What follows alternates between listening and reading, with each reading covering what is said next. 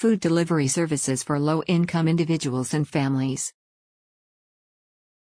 Amazon and Kroger both offer local food delivery services helpful to low income individuals and families. Many individuals on a fixed income in or without reliable transportation struggle with grocery shopping, sometimes even wheeling grocery carts to the closest bus stop. Low cost and free delivery services for groceries can be a big help. Amazon and Kroger both offer programs to deliver groceries to one's home in as little as two hours or the next day. Both programs allow you to select from home, online, which grocery items you would like to have delivered. The Kroger program applies to grocery items found in local Kroger stores, while the Amazon program applies to grocery items found in local Whole Foods stores.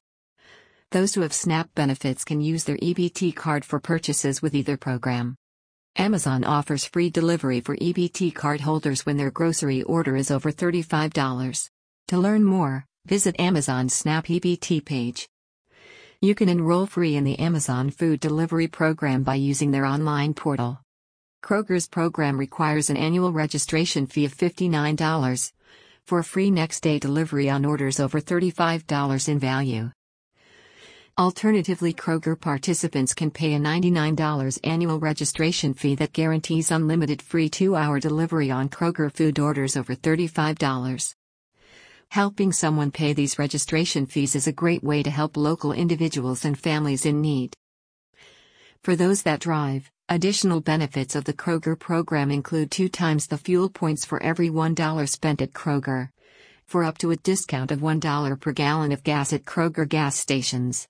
Additional benefits also include expanded savings on Kroger food brands such as Private Selection and the Simple Truth Organic brand offered through coupons mailed to program participants. You can enroll in the Kroger program using their online enrollment portal.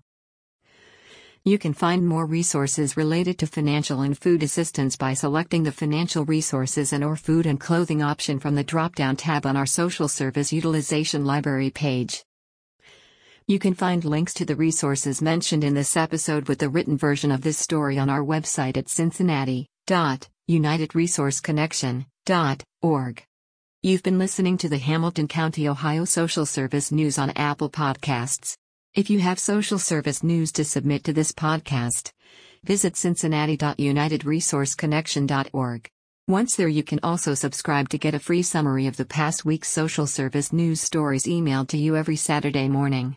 So visit us online to discover more social service news and resources.